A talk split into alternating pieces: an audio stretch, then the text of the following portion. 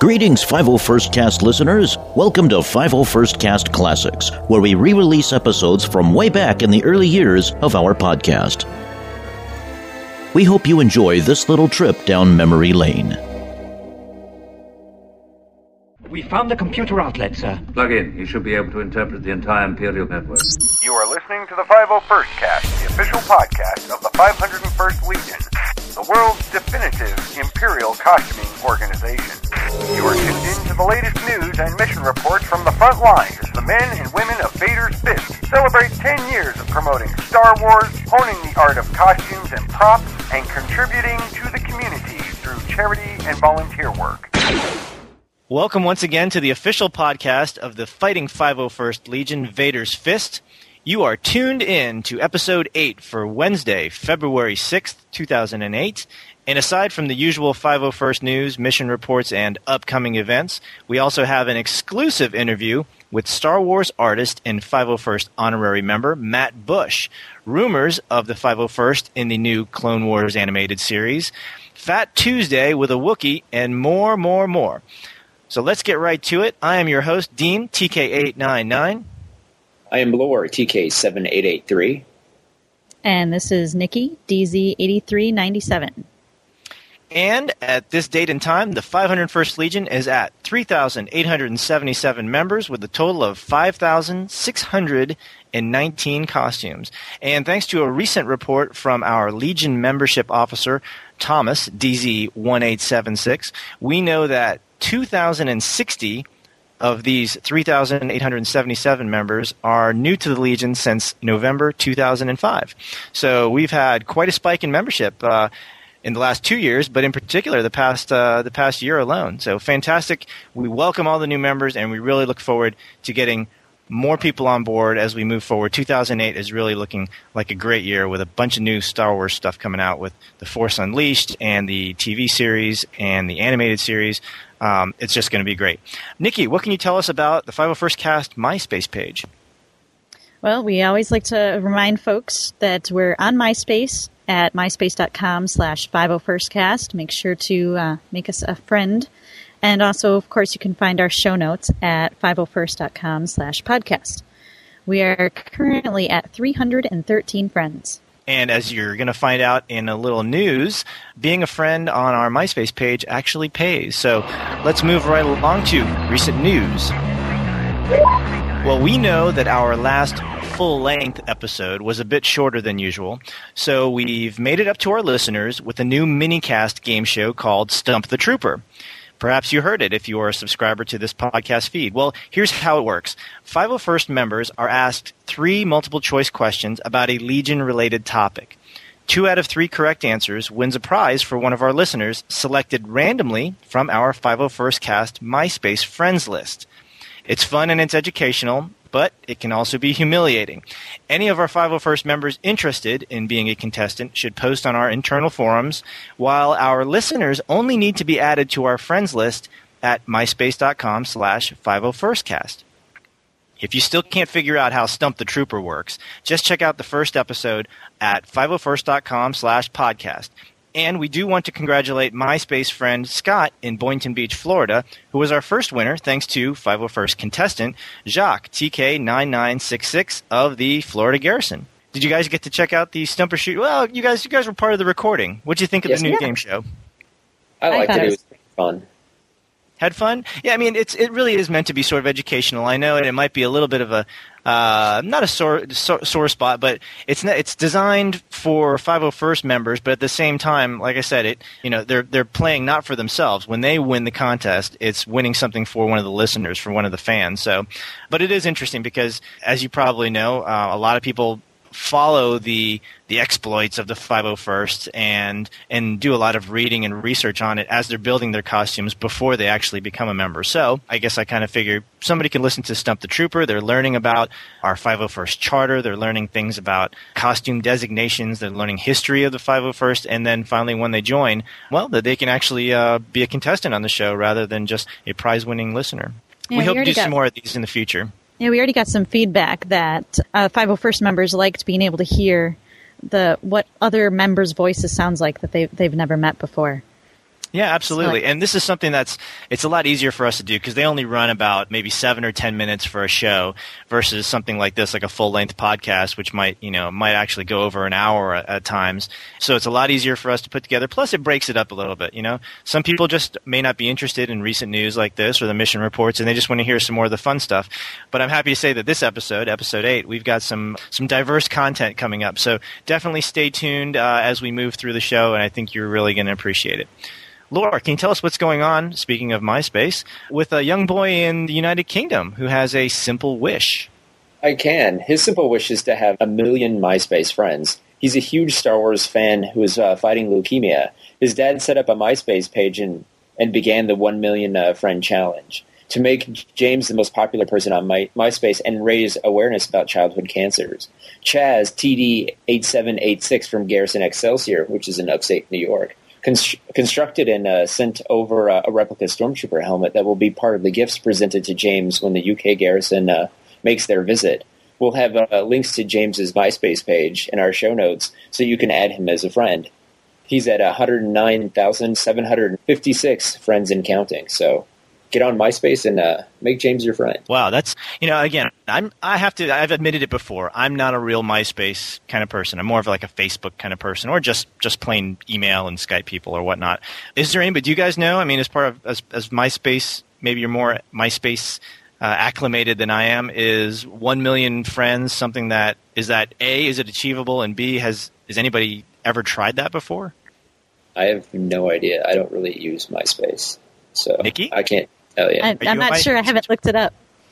Ah, you know, Yeah, we're just- really. sorry, this just is when we're really missing Varza. You know, she, Yeah. she's she's our MySpace uh, expert, and she was having some microphone issues tonight, so she couldn't join us. But Which apparently is um, all my fault. So sorry. It's all mine. yeah, maybe we can maybe we can send her like a little uh, a little note while we're recording this and, and chime back in on that later on. But but Nikki, you had something else you were going to add? Uh, I'm just I'm a recent MySpace person, so I, I couldn't answer your questions. All I was going to say. Yeah, and also um, apparently you reported that every time you go to MySpace, it crashes your PC. So yeah, recently.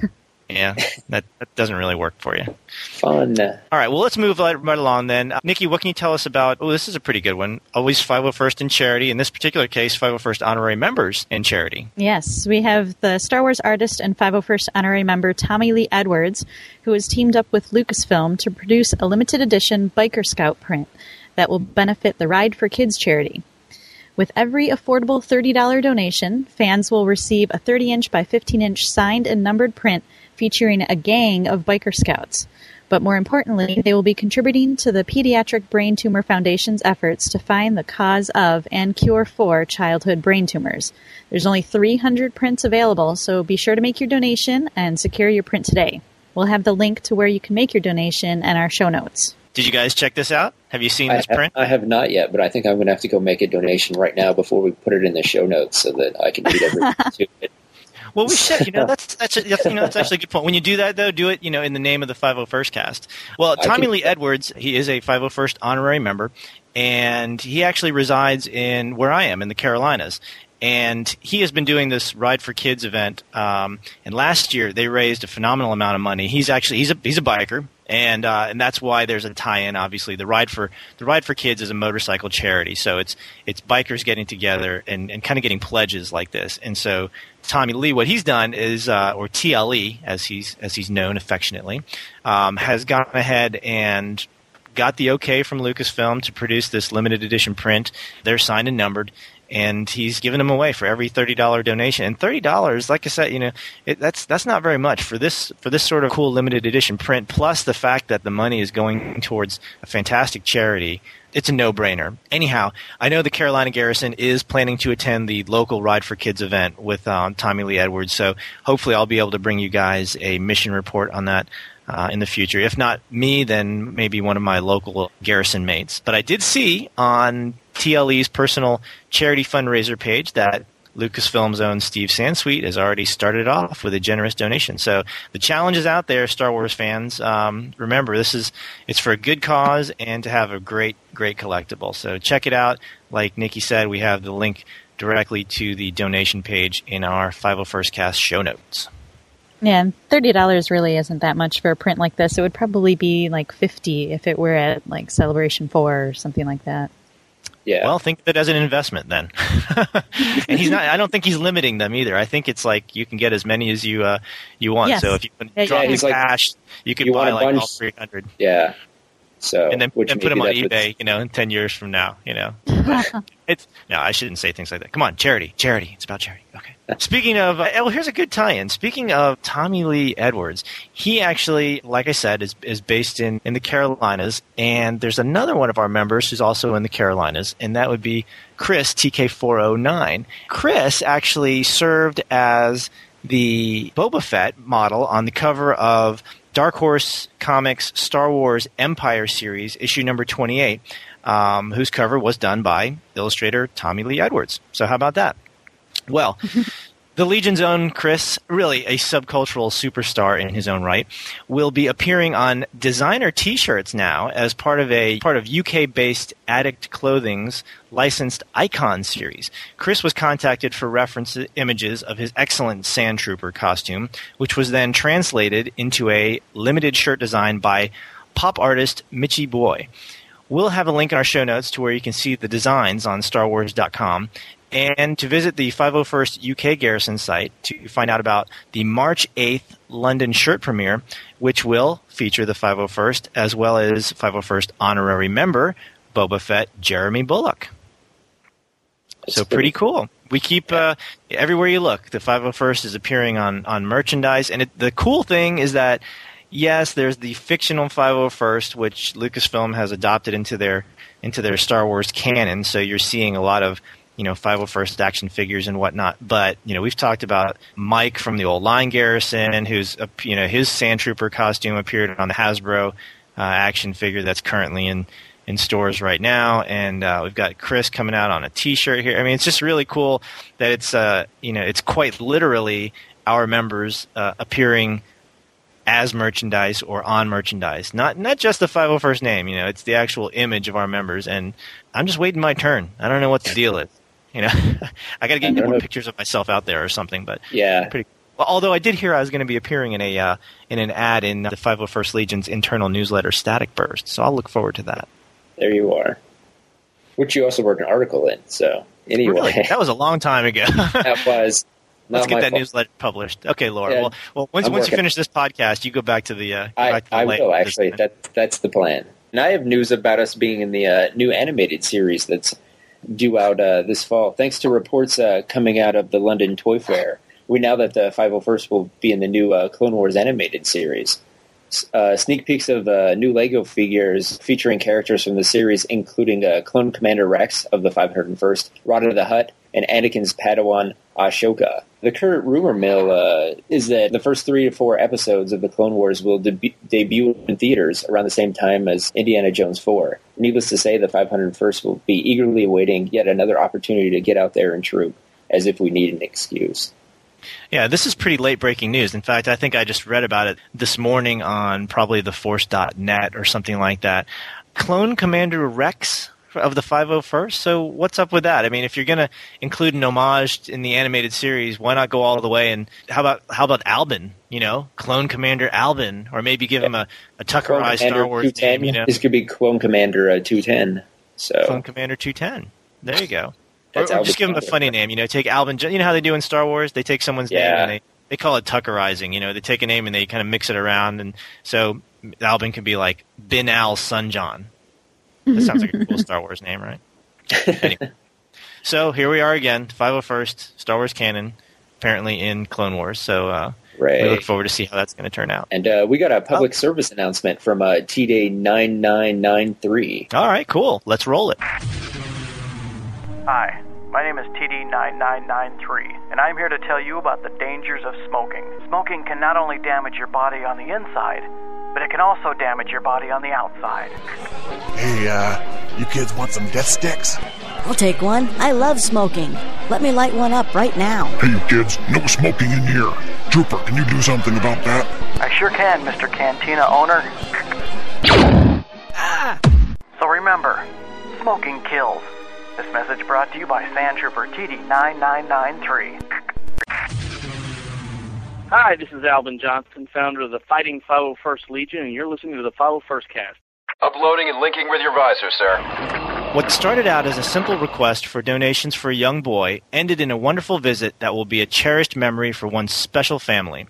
The 70th Explorers Garrison, representing Missouri and Kansas, paid a visit to St. Louis resident Avon Everett, who's a young boy fighting several brain tumors who also happens to be a huge Star Wars fan.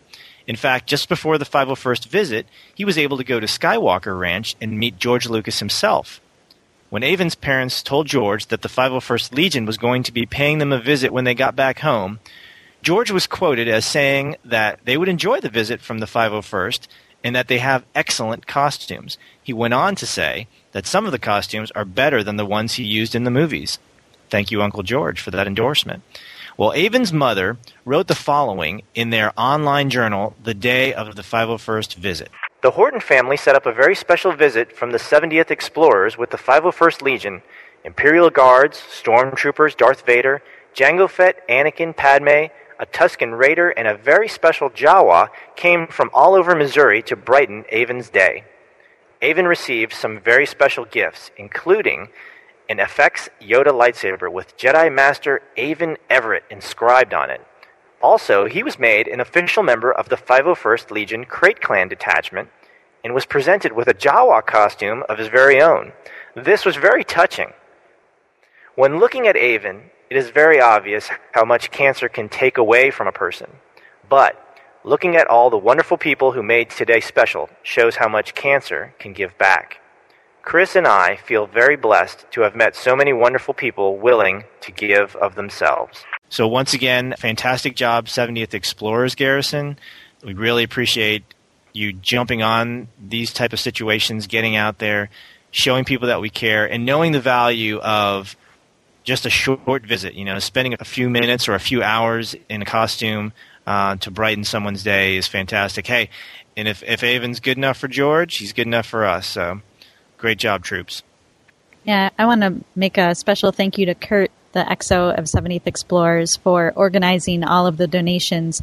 He uh, put up a post on our internal message boards and put out his address so that everyone could send in gifts that he would then collect and bring to Avon. So that was great that he organized that. Yes, very often, you're correct. Very often, visits like this are a joint effort. The troopers from all over will send in trading cards and tattoos and stickers and toys you know, in this case, a, a Jawa costume. I mean, how great is that? Yeah, it, it very often is, is a group effort. Very touching. Awesome job, troops. There was frost on the floats at dawn, but by parade time, the weather was absolutely perfect to party. The crew of Tucks rolled through with irreverent humor and a unique celebrity guest. Surrounded by Imperial stormtroopers was actor Peter Mayhew, who played Chewbacca in the Star Wars movies. Mardi Gras was a new experience for a Wookiee. I think it's fabulous. Everybody's out here, and it just really just makes you feel that New Orleans is the only place to hold this because the people are so fabulous. No other place in any galaxy. No, no not even in the Wookiee galaxy. Well, as we mentioned back in episode 4, Star Garrison's Bast Alpha Squad, operating in Louisiana, participated for the second year in four different parades for Mardi Gras.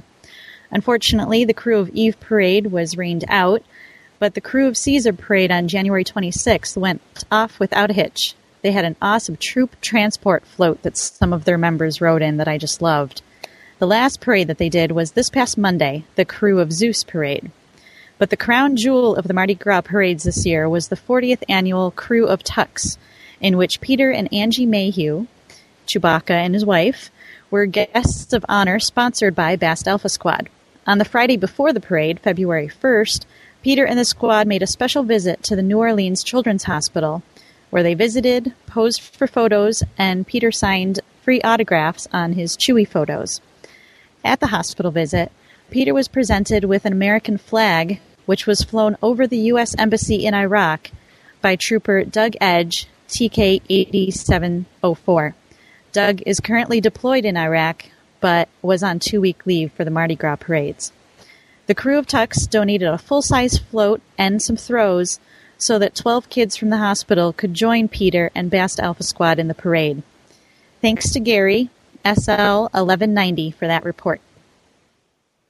Very cool. Well, I heard something that a little bit of trivia. While at the hospital, Peter Mayhew got to visit with uh, another pop superstar, Hulk Hogan, who was also visiting the hospital while he was in town for the crew of Bacchus parade. So very, very cool. Two, two very, uh, very big guys. One, one's kind of tall and one's kind of wide, I guess. Wide. Unless you have a better description for Hulk Hogan. He actually is from my, from uh, my hometown. Uh, he lives uh, in Florida, or at least he did at one point. And we used to see him around at the grocery store and everything. Very surreal. The the nicest guy. The nicest guy. I got a picture of like my mom, my little Japanese mom, standing next to him. She met him someplace. It was pretty funny. Anyway, that's kind of cool. United Kingdom Garrison, which is uh, long for the UKG, received a most unique event request last month. The widow of John Peterson, a lifelong uh, Star Wars fan and admirer of the UK Garrison, asked if it would be possible for them to attend her husband's funeral service. The UK garrison was honored to be able to attend. Mr. Peterson passed at the young age of 48 and was cremated in Jedi robes. Among the flowers by the urn, there were uh, Star Wars action figures. There was also photos of Mr. Peterson with various troopers of the UK garrison from different events that he attended. One of these photos was with Andy TK2173, who was able to attend the funeral in person. Another member, Joe TK1342, participated as a helper.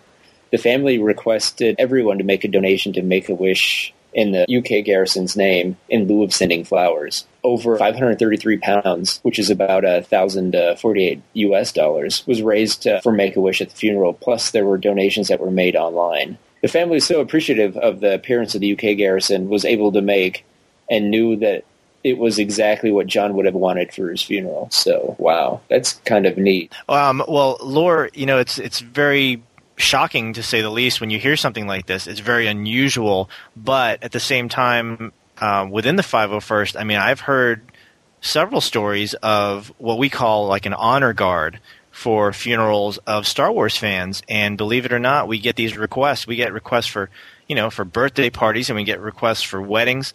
Um, but we do also get requests for funerals. And it's a very serious matter, but um, you know, we just talked about Mardi Gras a second ago, and I was thinking about the traditions that they have in in uh, New Orleans for funerals. You know, where it kind of start, starts off slow or something, but then they kind of kick into a, a, a song and dance, and they play music, and it's a celebration of someone's life, not a uh, not a, not a really dark time. It's it's time to reflect on all the good things and the things that that somebody enjoyed doing. And in this particular case, John from the UK was obviously a big Star Wars fan, obviously an admirer of the UK garrison, and I believe he was disabled, so he wasn't able to actually, you know, suit up in armor and participate. But uh, apparently, he he attended many events to just to see them and take pictures with them. So it seems fitting. It clearly is an honor for the 501st to to attend, you know, a funeral like this. And like I said before, we've we've done this before, and we've had our own members who have passed away, where we've done honor guards. And a couple episodes back, we did an interview with Star Wars author Karen Traviss, and she mentioned the dedication of her latest book was to Christian Stafford, who was also a young Star Wars fan who passed away. The Florida Garrison did have an honor guard at his funeral at well. And if I'm not mistaken, part of that is actually part of the uh, Heart of an Empire film about the 501st, which again we talked about recently, and we're really looking forward to seeing. So a little bit unusual, yes, but out of the question, no. And definitely the 501st is proud to, to, to support fans in this way. Now, I remember reading that Chris, uh, SL 1163 from Garrison Carida, he started a program in, in his garrison that it's basically people who would be willing to be called upon to be an honor guard at a funeral. So they've got a whole program set up down there. You know, it's funny. We talk about these tough troops, and we always say, you know, the hardest troops are visiting these sick kids in the hospital. I would also imagine the funeral, you know, that's that's a tough troop too. But again, the families always seem very appreciative and everything. So, well, let's uh, let's move along to to another more upbeat story. The Great Lakes Garrison on January 26th the Great Lakes Garrison, operating in Michigan, trooped the Red Wings alumni hockey game to benefit the Zoe Bergen Childhood Cancer Foundation. five Great Lakes members were joined by Steve TD465 from the Midwest Garrison and Tim TI 8487 from the Canadian Garrison. The cameras did not stop flashing for most of the game as they posed for pictures with the fans. They also set up their blaster range on the concourse for kids to practice sharpening their blaster skills. Great Lakes is looking forward to future events with the Red Wings alumni. Thanks to Roger, TD866, for that report. So, once again, dispelling the stereotype that jocks and geeks cannot get along. Speaking of which, in Garrison Excelsior, Garrison- is there something very similar going on there? Yes, my garrison also did a hockey game recently. We uh, trooped the uh, Star Wars theme night that the Binghamton Senators set up, and we were uh, joined by some members of the Rebel Legion and the Fan Force chapter there, and we had uh, 18 costumers who were able to participate in the event. We had a table out on the concourse where we sold different Star Wars goodies. We have some uh, old Episode Three buttons, some comic books, and some posters that we sell for a buck, and and we did that all to benefit the American Cancer Society. And plus, we of course promoted our groups while we were there. We posed for lots of photos, signed autographs. They were they were handing us programs from the uh, hockey game and having us sign them just like we were athletes or something. We even got to go out on the ice, which was my favorite part. During intermission, they have this activity where we could toss out promo T-shirts up into the stands. So I got to go out into the ice and toss some T-shirts. That was a lot of fun. And the Fan Force chapter that was down there brought out their new jail and bail prop. So this was this big contraption that they had set up next to our table, and they would take and collect donations for the American Cancer Society, and the person could get a friend or a family member, or in some cases themselves, arrested, and we would take their seat number, and then later on we would send out either a couple troopers or a couple mandos or Vader, and right into their seats, arrest them, put handcuffs on them, and bring them back to our jail that was out on the concourse. The kids loved it. The way I think we had one boy who got arrested three times. He just loved being in our jail. But we had some adults who wanted to join in on the fun too. So by the end of the evening, we had raised over $91 for the American Cancer Society. So it was a lot of fun. Oh, fantastic. Well, Nikki, don't forget to thank yourself for that report. Oh, yes. Thanks to Nikki, DZ8397, for that report. But see, again, dispelling the jock geek myth once again. Fantastic. Garrison Excelsior. Yeah, I've been on the ice at hockey games too, and it is really fun. And it's the only time you never get hot in your costume. So exactly. Have to try that. Haven't haven't tried that one yet. It's not slippery on the ice when you're out there in costume. after after they they like done playing around or whatever it is, I don't play hockey or anything. But after they they do their little game thing, and then you walk out on the ice, it's like walking on gravel pretty much. So it's Yeah, because the only time we go out on the ice is right before the Zamboni comes to clear it again. So it's Yeah. all roughed up at that point. Okay. But we, d- we did have one Jedi who was goofing around and fighting with another Jedi and landed flat on his back. Oh. So those rebels will never learn. You'll see that video on YouTube pretty soon. well, Laura, what's going on with again the UKG? Suddenly, you know, uh, we didn't hear anything from them on the 501st cast, and now they're just like bringing down the house with uh, a lot of these mission you, reports. you said last episode that we should be hearing more from the UKG, so I think they they heard Yeah. you. They're coming through. All right, well. Laura, what can you tell us about their Blue Harvest launch? Well, on January 21st, uh, to celebrate the launch of the new Family Guy uh, Star Wars DVD Blue Harvest, uh, several members of the UK Garrison at- attended the official 20th Century Fox uh, DVD launch event in uh, Rex Cinema in London's uh, Soho district. Members entertained the crowd and participated in an official photo shoot for the event at the famous landmark of Piccadilly Circus, both above and and below ground. A check for uh, a thousand pounds, which is around uh, two thousand US dollars, was given the UK Garrison for their charity fund. Thanks to uh, Robert TK six eight seven zero and Alex TK forty one sixty six for that report. So that's kind of cool. Yeah, and we didn't have a single report on Blue Harvest DVD launch in the U.S., did we? I don't All think right, so. well, props Maybe to UKG. And maybe nobody did anything for it here in the states. Well, I know there was a lot of a lot of talk about you know when the DVD came out especially you know on the message boards and everything. Everybody said, "Let's you know we're going to run out there and get it." I'm not a huge Family Guy fan, but I did watch the Star Wars episode, which was pretty cool. Yeah, very cool. Well, well, this this Piccadilly Circus event, there were some photos posted on there, and it just looked like you know it, it just looked like a lot of fun. First of all, the photography was fantastic. I mean. I think someone's got a very expensive digital camera out there. They've also got a very good artistic eye, and it was just really cool seeing. I think it was Vader with four troopers, just sort of going, um, you know, in, in the subway or the tube, and uh, going up and down the escalators and the stairs, and you could see the the reactions on the the public's face as they walked around. You know, so you'd see Vader posing, and in the background you'd kind of see people's heads turning, and they just had these fantastic looks on their faces, whether it was surprise or or joy, or in some cases fear. I would think it was just very cool, and it just you know even simple things like this simple uh, events are just fantastic to see happening. Not all of our events are necessarily, you know, charity related or just goofing off. Sometimes they are promotional, and when they are, it is always because it's some sort of a um, a licensed Star Wars brand or licensed uh, Star Wars event that's going on. So in this particular case, of course, this wasn't any bootleg DVD. This was the, the real deal. Congratulations, UKG, and great job, troops. Oh, wait, hold on. We second. Uh, we seem to have an incoming transmission from the Dune Sea Garrison. Stand by while I patch them in.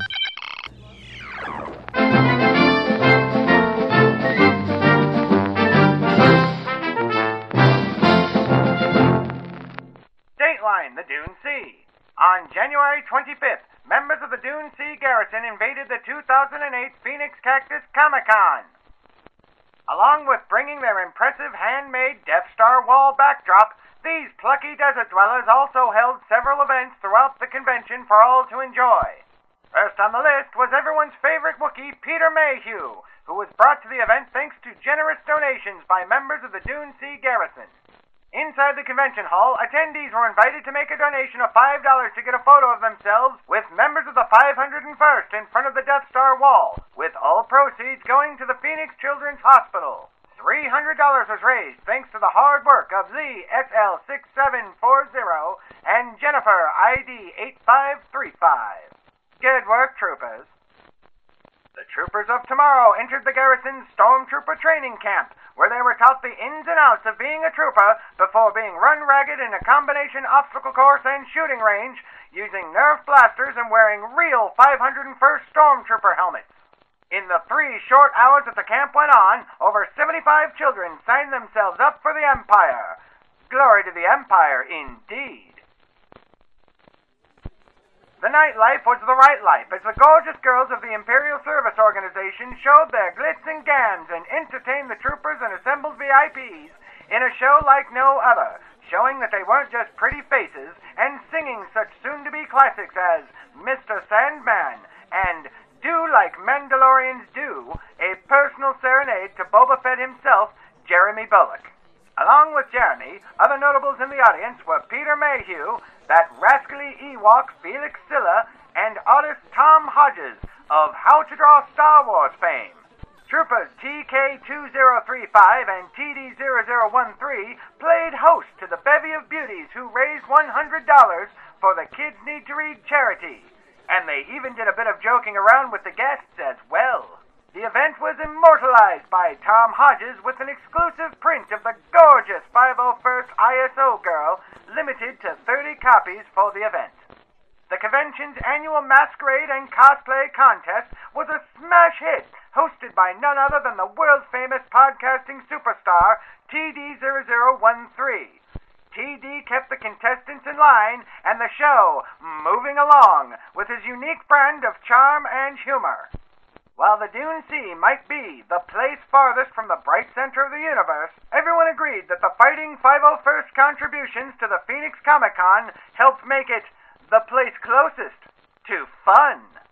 This mission report has been brought to you by your friends at Kuat Drive Yards. Remember, kids, save those Ewok pills for your free ATST Walker model. When you need a walker, skip or ship, call on Kuat, they're a pip. We now return you to our regularly scheduled programming here at the 501st Cast. Take it away, Dino! Recently, the 501st cast had a chance to sit down virtually with uh, Star Wars artist and 501st honorary member Matt Bush. Now, uh, Matt Bush has been an honorary member of the Legion for quite some time, and he's been very involved with the Legion. And he has some fantastic news to share, some insider tips, and also we might be seeing Matt Bush in armor pretty soon. So check out our interview right here. Hi, this is Albin Johnson, founder of the Fighting 501st Legion, and you're listening to the 501st Cast. We are very proud to be joined by 501st honorary member and Star Wars artist Matt Bush. How are you doing today, Matt? I am doing wonderful. How are you doing, Dean? Very good. Thank you so much for taking the, the time to uh, to sit down here with us, uh, as it were, and to answer some of the questions for the fans, whether they're 501st members or just Star Wars fans in general. Hopefully, we can dig into some of the secrets behind your artist life and and give people something to chew on.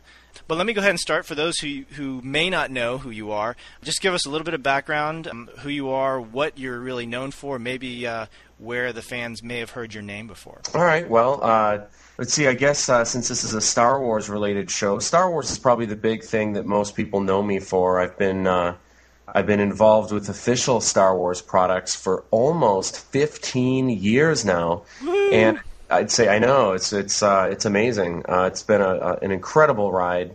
And probably the biggest thing that people know me for now is um, the book "You Can Draw Star Wars" that came out last year was a really big success, and the uh, the tie-in videos that I did seemed to be a pretty big hit online uh, in the last year as well. So I think that's kind of the big thing that uh, that people associate with me, at least these days. Very cool, very cool. And we will probably uh, in our 501st Cast show notes, we'll have links to uh, to those videos so people can check them out if they haven't already. And I've seen, well, since you brought it up, I've, I've seen the first batch of those, and they're fantastic. And I think, well, we had the uh, the 501st appear in a couple of those. Yeah, in the uh, uh, let's see, that would be episode five uh, wash painting, the uh, Golden Gate Garrison uh, helped me out on that episode, and there's a really funny scene where they uh, basically in the whole episode, I'm kind of making fun of uh, stormtroopers and how weak their armor is and that whole thing, and then they uh, they beat the crap out of me in the end of the episode, which is funny. But I actually, for the new series of episodes, I actually filmed four brand new episodes with the Great Lakes Garrison here in Michigan and uh, I had a great time with them. And you'll see a lot more. I mean, it was just kind of a quick thing at the end of the episode with the one in the first season, but you're going to see a lot more of the uh, of the 501st in the uh, upcoming episodes. All right, well, let's go ahead and just get into that then. What Okay. uh, what inspired you to to get the 501st involved? I mean, where was the first time you heard about uh, Vader's Fist? Oh my gosh. Uh, well, I've been working with the 501st uh, to some capacity for uh, ever since I can remember. I think it probably started in uh, Chicago. Man, this is years back. Uh, I can't even remember what year. This may have even been. I'm, I'm assuming the 501st existed like 10 years ago. 1997 was when it officially formed, correct? Okay, yeah, it would have been about uh, maybe eight, nine, uh, maybe even ten years ago. You know, just being at a convention and seeing these uh, incredible uh, stormtrooper costumes and you know various costumes from the Empire, and just knowing that I could really use some uh, some unique reference that isn't the same. You know, few pictures of uh, stormtroopers and sand troopers that you had seen before. You know. So, uh, and of course, they were willing to uh, model for me and do all the great poses. And uh, yeah, it was way back in Chicago, uh, probably eight or nine years ago, and it's really where it started for sure. Okay. Well, I know. I think you became an honorary member of the Legion in yeah April twenty second, two thousand six, and uh, Yep. of course uh, inducted by the Michigan squad by uh, Jay Shimko, one of our one of our members up in that area, who actually was very instrumental in organizing this interview. So thanks, Jay. Yeah. We appreciate that. So that's a long, yeah, that's a long time. There is that's a, a huge history with the 501st, and we appreciate the fact that that you're so involved. You know, sometimes we, you know, a lot of people they wonder, okay, well, what is this honorary membership thing that the Legion does? And you know, they see names like George Lucas up there or Mark Hamill and Yeah. Carrie Fisher, and, and, they, doubt and Weird Al Yankovic. I mean, yeah, all kinds. We, we accept all kinds. Sure. And uh, people got to wonder, you know, what exactly does that mean? Because in some cases, it is quite literally it's us presenting a, a, plaque to somebody, shaking their hand, taking a picture, and then we don't really hear from them that much. Not that they don't want to be involved with the Legion, but of course, I mean, how often is is George Lucas going to you know take time out of his schedule to come? you know hang out with us. You know, we do see Sure. him occasionally at events, but it's very rare when he appears. Same thing with Carrie Fisher. You know, they've they've got you know some serious Hollywood careers still going on. But on another level, we've got um, a lot of other celebrities who just feel that sort of kinship with the, the 501st. A number of, of Star Wars licensed artists like yourself who go beyond just that honorary membership and actually feel like they can they can work with the 501st and we can actually you know we can help promote books that you're that you're coming out with or in this case you know some video series as well also it's it sort of goes both ways i mean we just appreciate the fact that you're calling attention to what we do so exactly you know what's in the future for matt bush you know uh, anything special that you have planned as far as getting really involved with the 501st Um, well, I'm actually getting my uh, my own set of TK armor, and I'm going to don't have it. in- say. yes, in about a month. I'm really, really excited about it, and uh, uh, all the folks from the Great Lakes Garrison have been uh, working hard to help me out with it. And uh, by the end of March, I should have uh, the entire suit together. Fantastic. Now, um, Yeah. So this is something that so I'm, I'm I'm imagining that we'll soon see your uh, application come through then on Abs- 501st.com.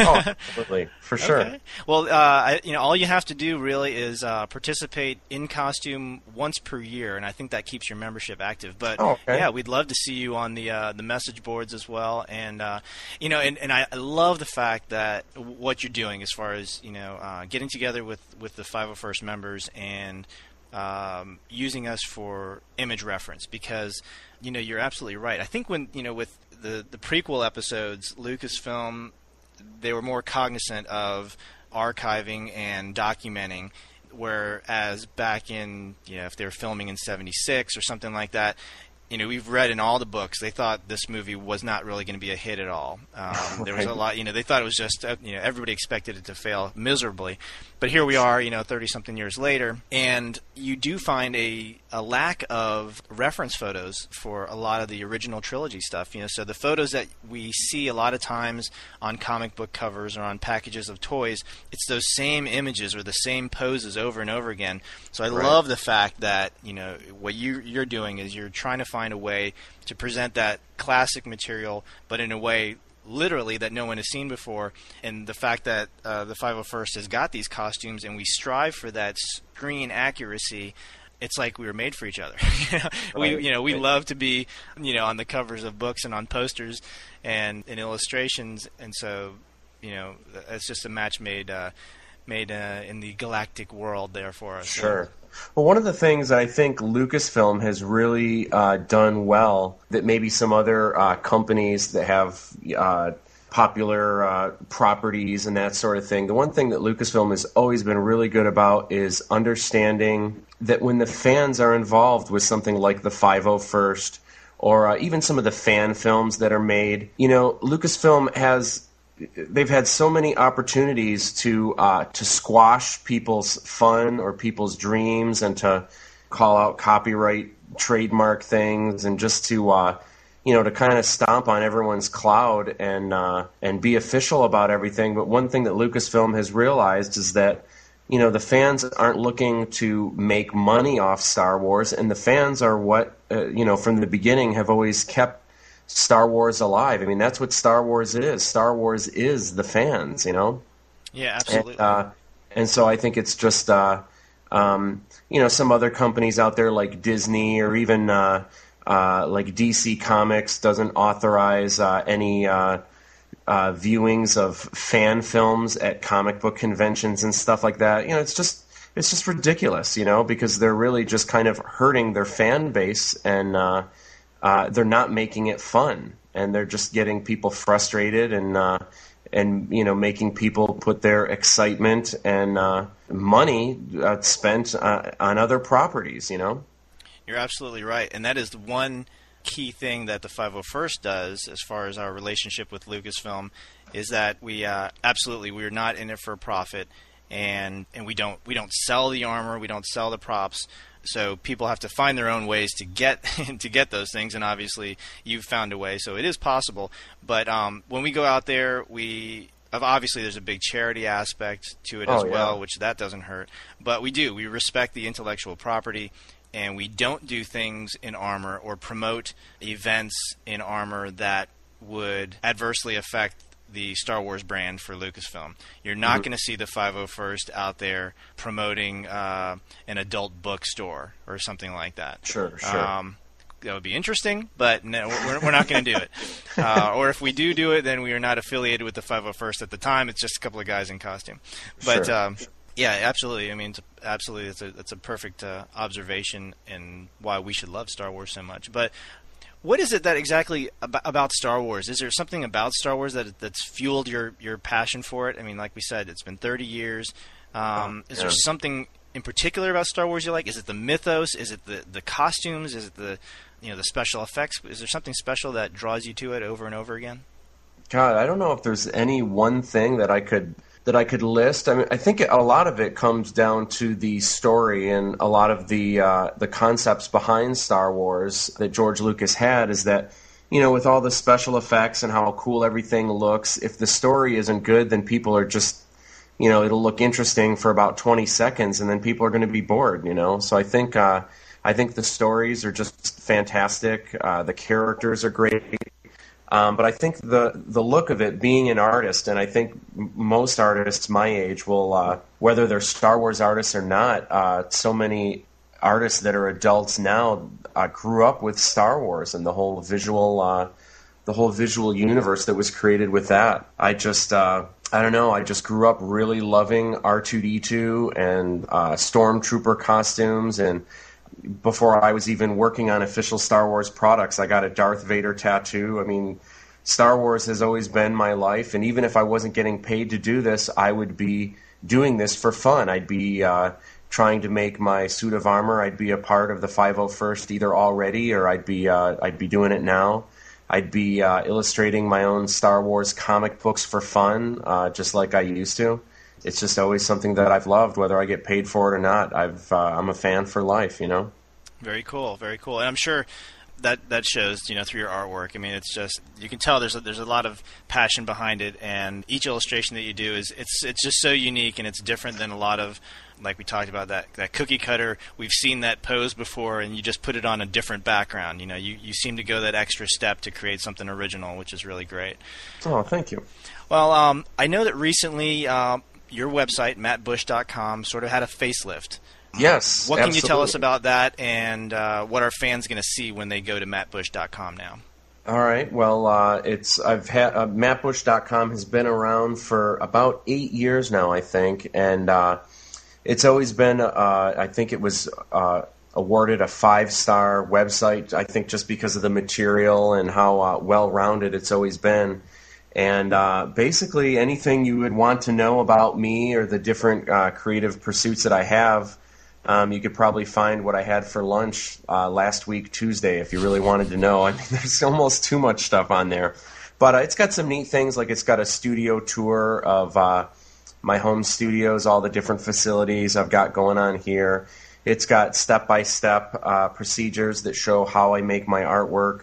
There's obviously online galleries of sketches and paintings. There's a whole Star Wars section. There's an audio section, a video section. There's just uh, everything, anything that you could imagine, and more. And it's got fun stuff like puzzles that you can play, uh, where you can put my artwork together. And I don't. know, I mean, I could go on. You know, it's got uh, it's got a lot of neat stuff for sure. Well, one of the things that when you recently relaunched it, you had was a scavenger hunt contest, I think. Yes, and that was for some really cool Star Wars prizes. One prize in particular, the grand prize, was the original painting, if I'm not mistaken, for Yes. the 501st Party Bus illustration, which you did, uh, I guess, originally as part of a StarWars.com uh, official T-shirt promotion. Yeah.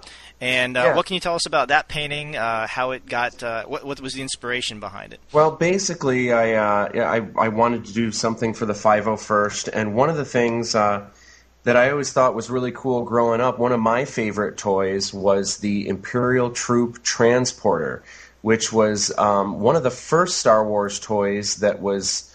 Uh, a product that wasn't in the movie, but uh, it was definitely a cool Star Wars toy, and it was, uh, um, you know, I think it was neat that uh, back in the day Kenner was doing stuff like that because it really expanded uh, kids' imaginations beyond what was in the movie. Because before that, uh, you know, when I first started playing with Star Wars figures, basically the same story would keep happening. You know, the characters would go to the cantina and then they'd go to the Death Star and blow up the Death Star. And you didn't, you know, as a young kid, it's hard to understand that Star Wars is this whole universe. So then when these other toys came out, and especially when The Empire Strikes Back came out and you saw all these different planets and locations, I think I was just at the at the the perfect age where it just blew my mind and uh, just really helped my imagination. And uh, suddenly I started imagining my own Star Wars stories and started imagining even more locations than even existed in there. But anyway, back to the uh, the Imperial Troop Transporter. Uh, I just you know, I really wanted to do a painting of that and make it look, uh, kind of bring it to life with uh, with my own style of art. And I submitted it for uh, uh, a T-shirt design, and unfortunately, it didn't win. Although the one that did win uh, was very, very cool. All of them were cool, actually. So I had the art laying around, and I just thought, man, uh, you know, since it's not going to be a shirt, there's got to be something cool I can do with this. And so I had it be the grand prize of of a scavenger hunt contest where you had to answer questions by uh, surfing through my site to find all the answers. And how did that contest go? Uh, it went great, actually. Uh, originally, uh, because I've got a, a, plethora of, of prizes here, just things like books and sketchbooks and uh, how to draw Star Wars DVDs and all that stuff. Um, I had one grand prize winner, five runner ups. I'm sorry, five second place winners. And originally, I was going to have 75 runner ups, and I basically told uh, my web designer, Paul Michael Kane, who kind of helped uh, run the contest. I said to him, you know, if, if it goes up to 75, you know, let's take about 150 winners and let's not go past that or I'll run out of prizes. Thinking maybe at the end of February there's a chance maybe I'll get 150 people that uh, that won. And in less than three days, uh, it, there were 150 winners. So uh, Wow. Um, unfortunately, the contest now is closed, but uh, but uh, it's been great. It's been a lot of fun and neat that uh, that that there are people out there that uh, care enough and that are interested enough to you know surf through the site and try to find out more about me and to uh, that are excited to win uh, these prizes. is just it's great. I'm tickled. Well, you gotta you gotta make the the questions a little harder next time. I think. I guess so. I thought. I, I mean, I threw a couple easy ones in there, but I thought for sure some of these would be uh, would be really hard. But uh, I guess not. Now, are you uh, at liberty to to tell us who got the 501st painting? You know what? Uh, I am, and uh, but I have that info. I'd have to run downstairs. I have. Uh, I actually have already started putting the packages together. Okay. Um, Just curious, in case the uh, you know the 501st members who are listening to this say, "Oh, man, uh, we got we got to have that for our archives," you know, and they might want to they might want to pitch in and try to buy it from this guy or girl. But um, sure. Well, that's great. Well, you know, going back to your website, um, I mean, I've browsed through it, and there's a ton of stuff that's non Star Wars on there. Uh, mm-hmm. Is there anything, any of your uh, your projects that you'd like to talk about that are not necessarily Star Wars related, but that um, people might still be interested in hearing about?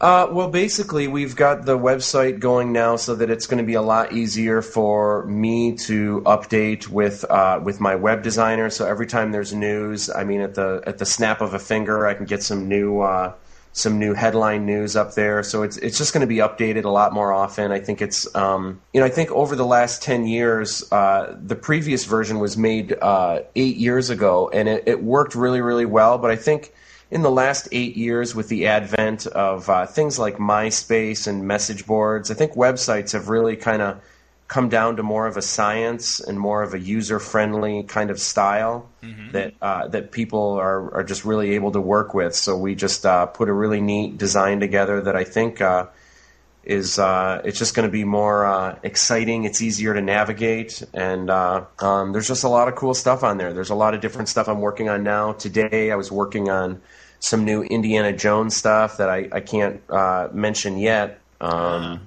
but something in an official capacity.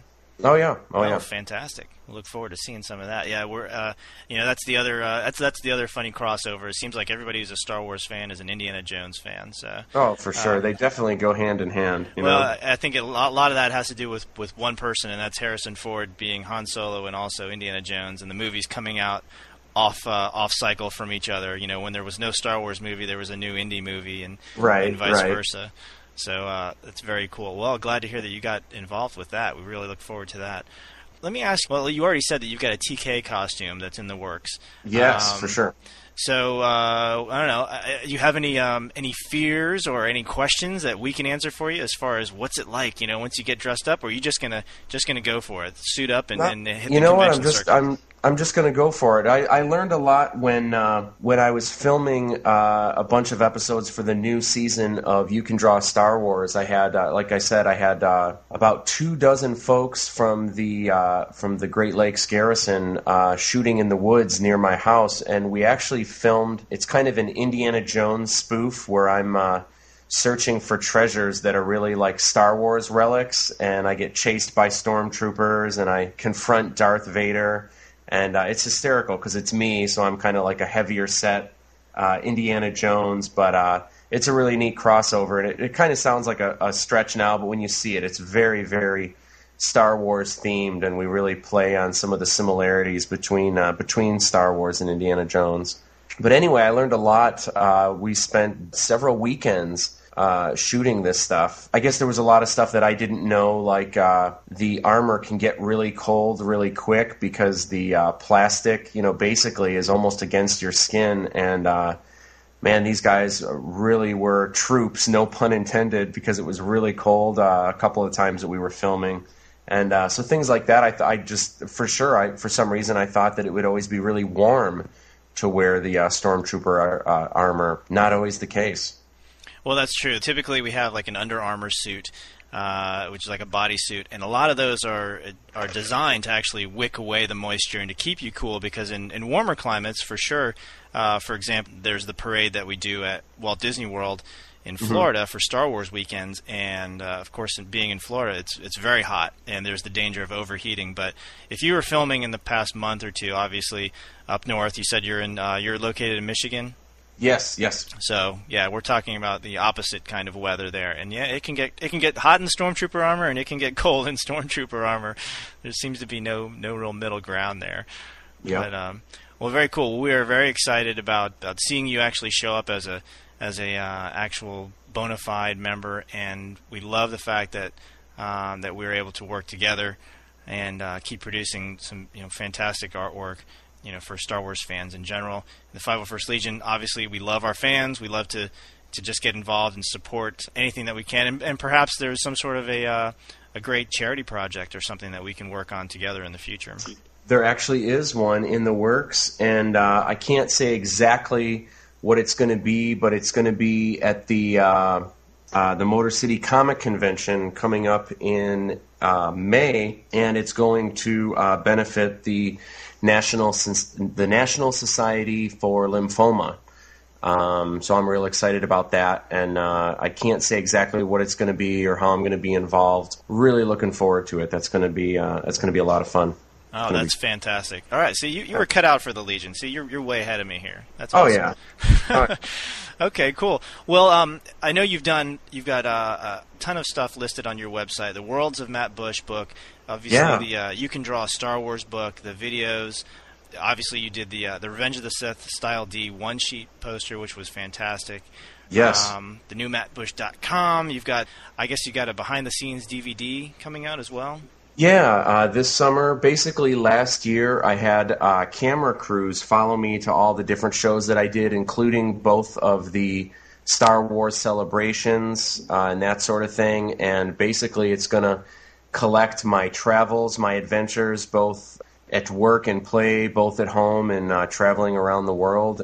It's being constructed into a feature-length documentary. So, so far, it's coming out really interesting. It's uh, it's not going to just be a fluff piece. It's it's going to show the good, the bad, and the ugly, the ups, the downs, and uh, it should be really you know really entertaining. It'll be neat for uh, aspiring artists that are interested in seeing how I work, but I think uh, just pop culture fans in general will get a kick out of it, and uh, and even folks that aren't into it, uh, it hopefully it'll be entertaining enough that uh, that everyone will enjoy it to uh, to one degree or another. Very cool, very cool.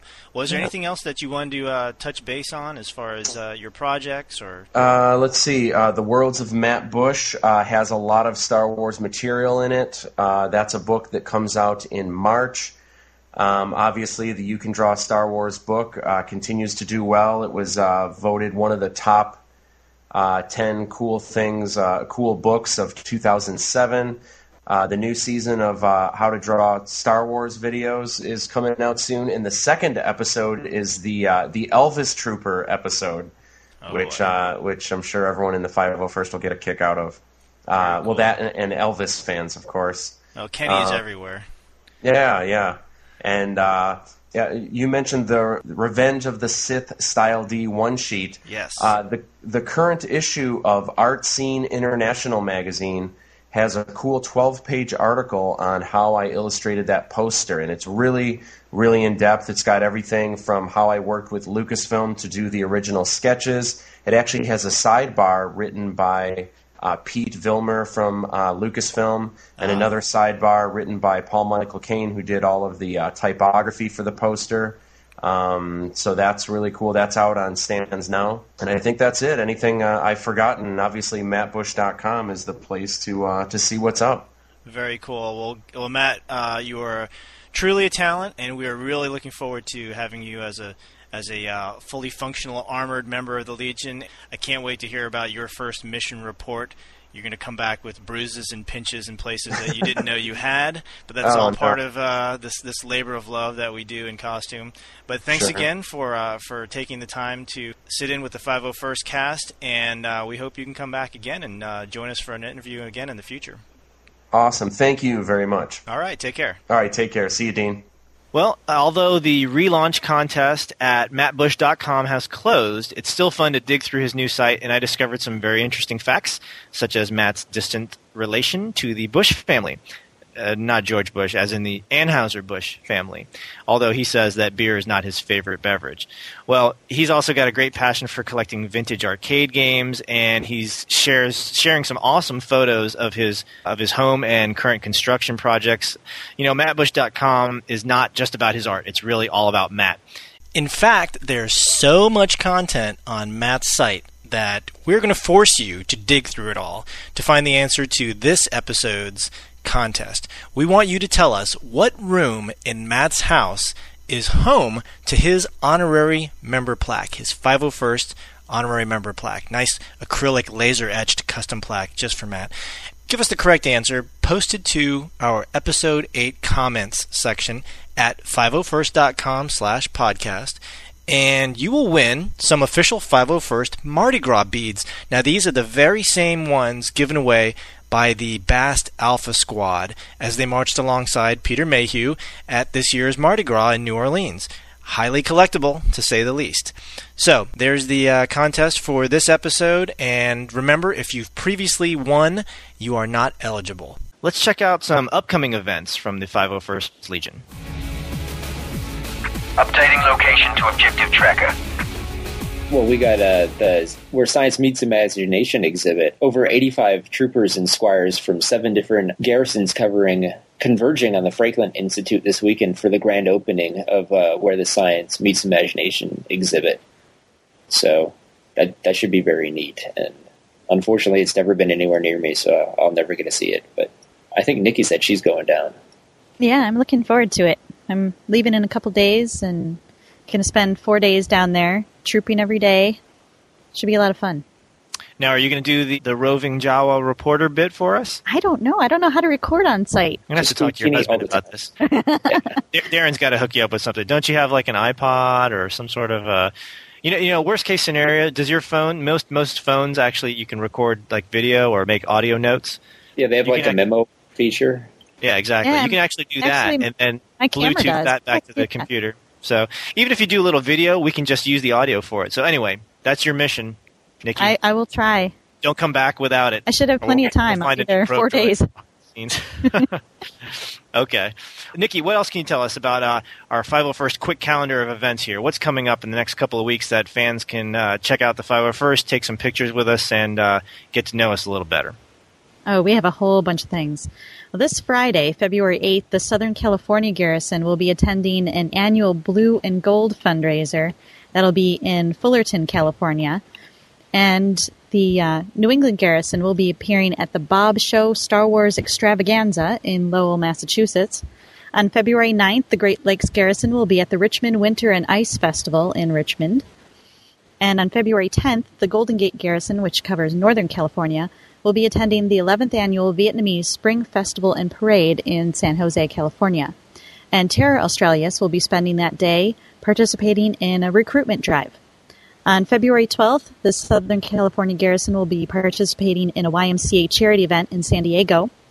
The Singapore Garrison will be at Chingay 2008 at City Hall in Singapore on February 15th and 16th, while the Midwest Garrison will be in Peoria, Illinois, participating in symphony orchestra concerts featuring Star Wars pieces those two days.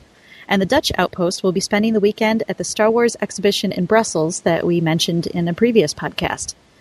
On Saturday, February 16th, the Midwest Garrison will be at an out of this world sci fi costume exhibit in Oshkosh, Wisconsin, as well as at the Star Awards in Chicago, Illinois.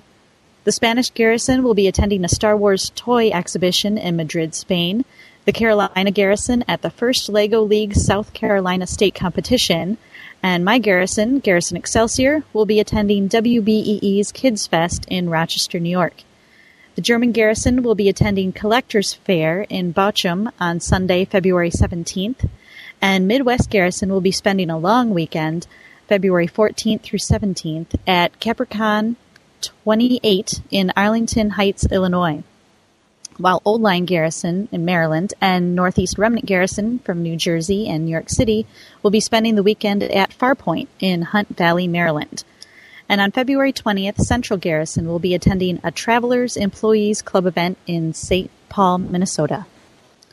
Now, please note that all of these upcoming events are subject to change without notice, so make sure to contact your local 501st Garrison, which you can find by going to 501st.com before attending any of these events to make sure that we'll still be there. And thank you very much to Andrew of the New England Garrison for compiling all of these events for us for the 501st cast. Well, let's move right along to some fan feedback and fan mail. I am picking up a new contact. I am signaling our people now. Copy that. We got some mail from uh, Josh. Josh says, Hey, I recently turned 18, so I happen uh, to have a complete Stormtrooper outfit. I'm interested in joining the 501st Legion. My question is I live. Uh, in one state where I'm four miles away from the border of another. Is it possible for me to sign up to the garrison in the other state since it would be closer for me to most, like, most likely go to events, or do I have to be assigned to one in my own state? Great question, Josh. Your unit affiliation or home garrison is based upon your geographic residence. However, there is a provision in the Legion Charter that allows you to be affiliated with a different nearby garrison if both commanding officers of both garrisons agree to this situation. Remember that we are all part of one big legion, and members are not restricted to trooping within their own territorial boundaries. But we're putting the cart before the horse here. Let's get you signed up first. Apply for membership with the unit where you actually live, then contact both commanding officers to see if they will accommodate your request. Nikki, you All want right. to take the next one? Yeah, our next uh, letter is from Jake. He wrote, How come people under 18 can't join the 501st? I'm 12 and I love Star Wars. well, hi, Jake. Uh, well, first of all, our minimum age is not the only requirement for membership. But assuming that you are 12 years old and you have a complete, accurate, expensive, and wearable costume replicating one of the canon Star Wars villains from our list of eligible costumes, we do also have the minimum age requirement, which you mentioned. There actually was a time when minors were accepted in the 501st, but being invited to troop at venues which do not permit minors and having some threats from litigious but well meaning parents led to a decision to set the minimum age at 18 years.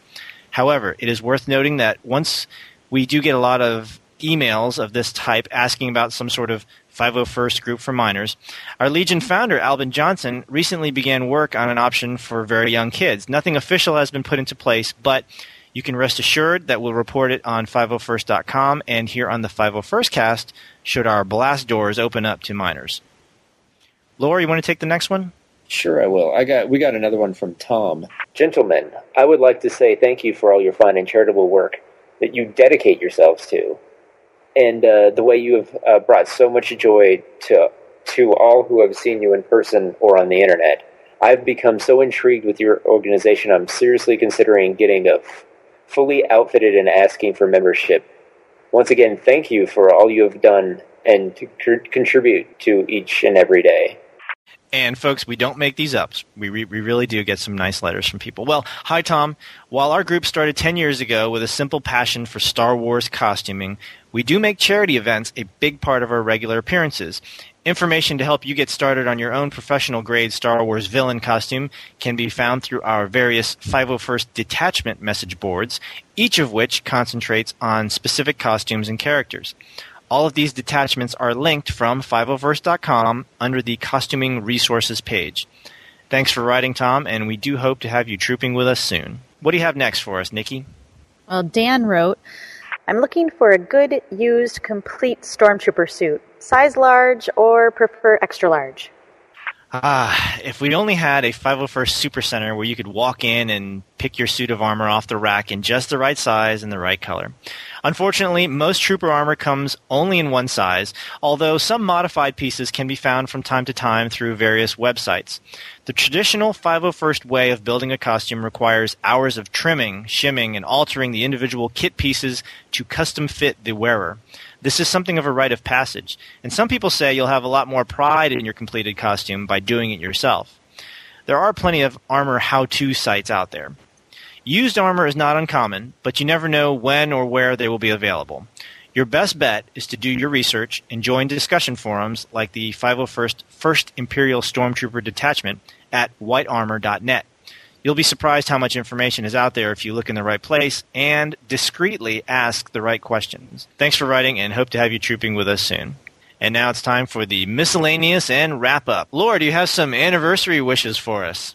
I do. We have the old line garrison. They're turning uh, four this year, and they uh, they're conquering Maryland.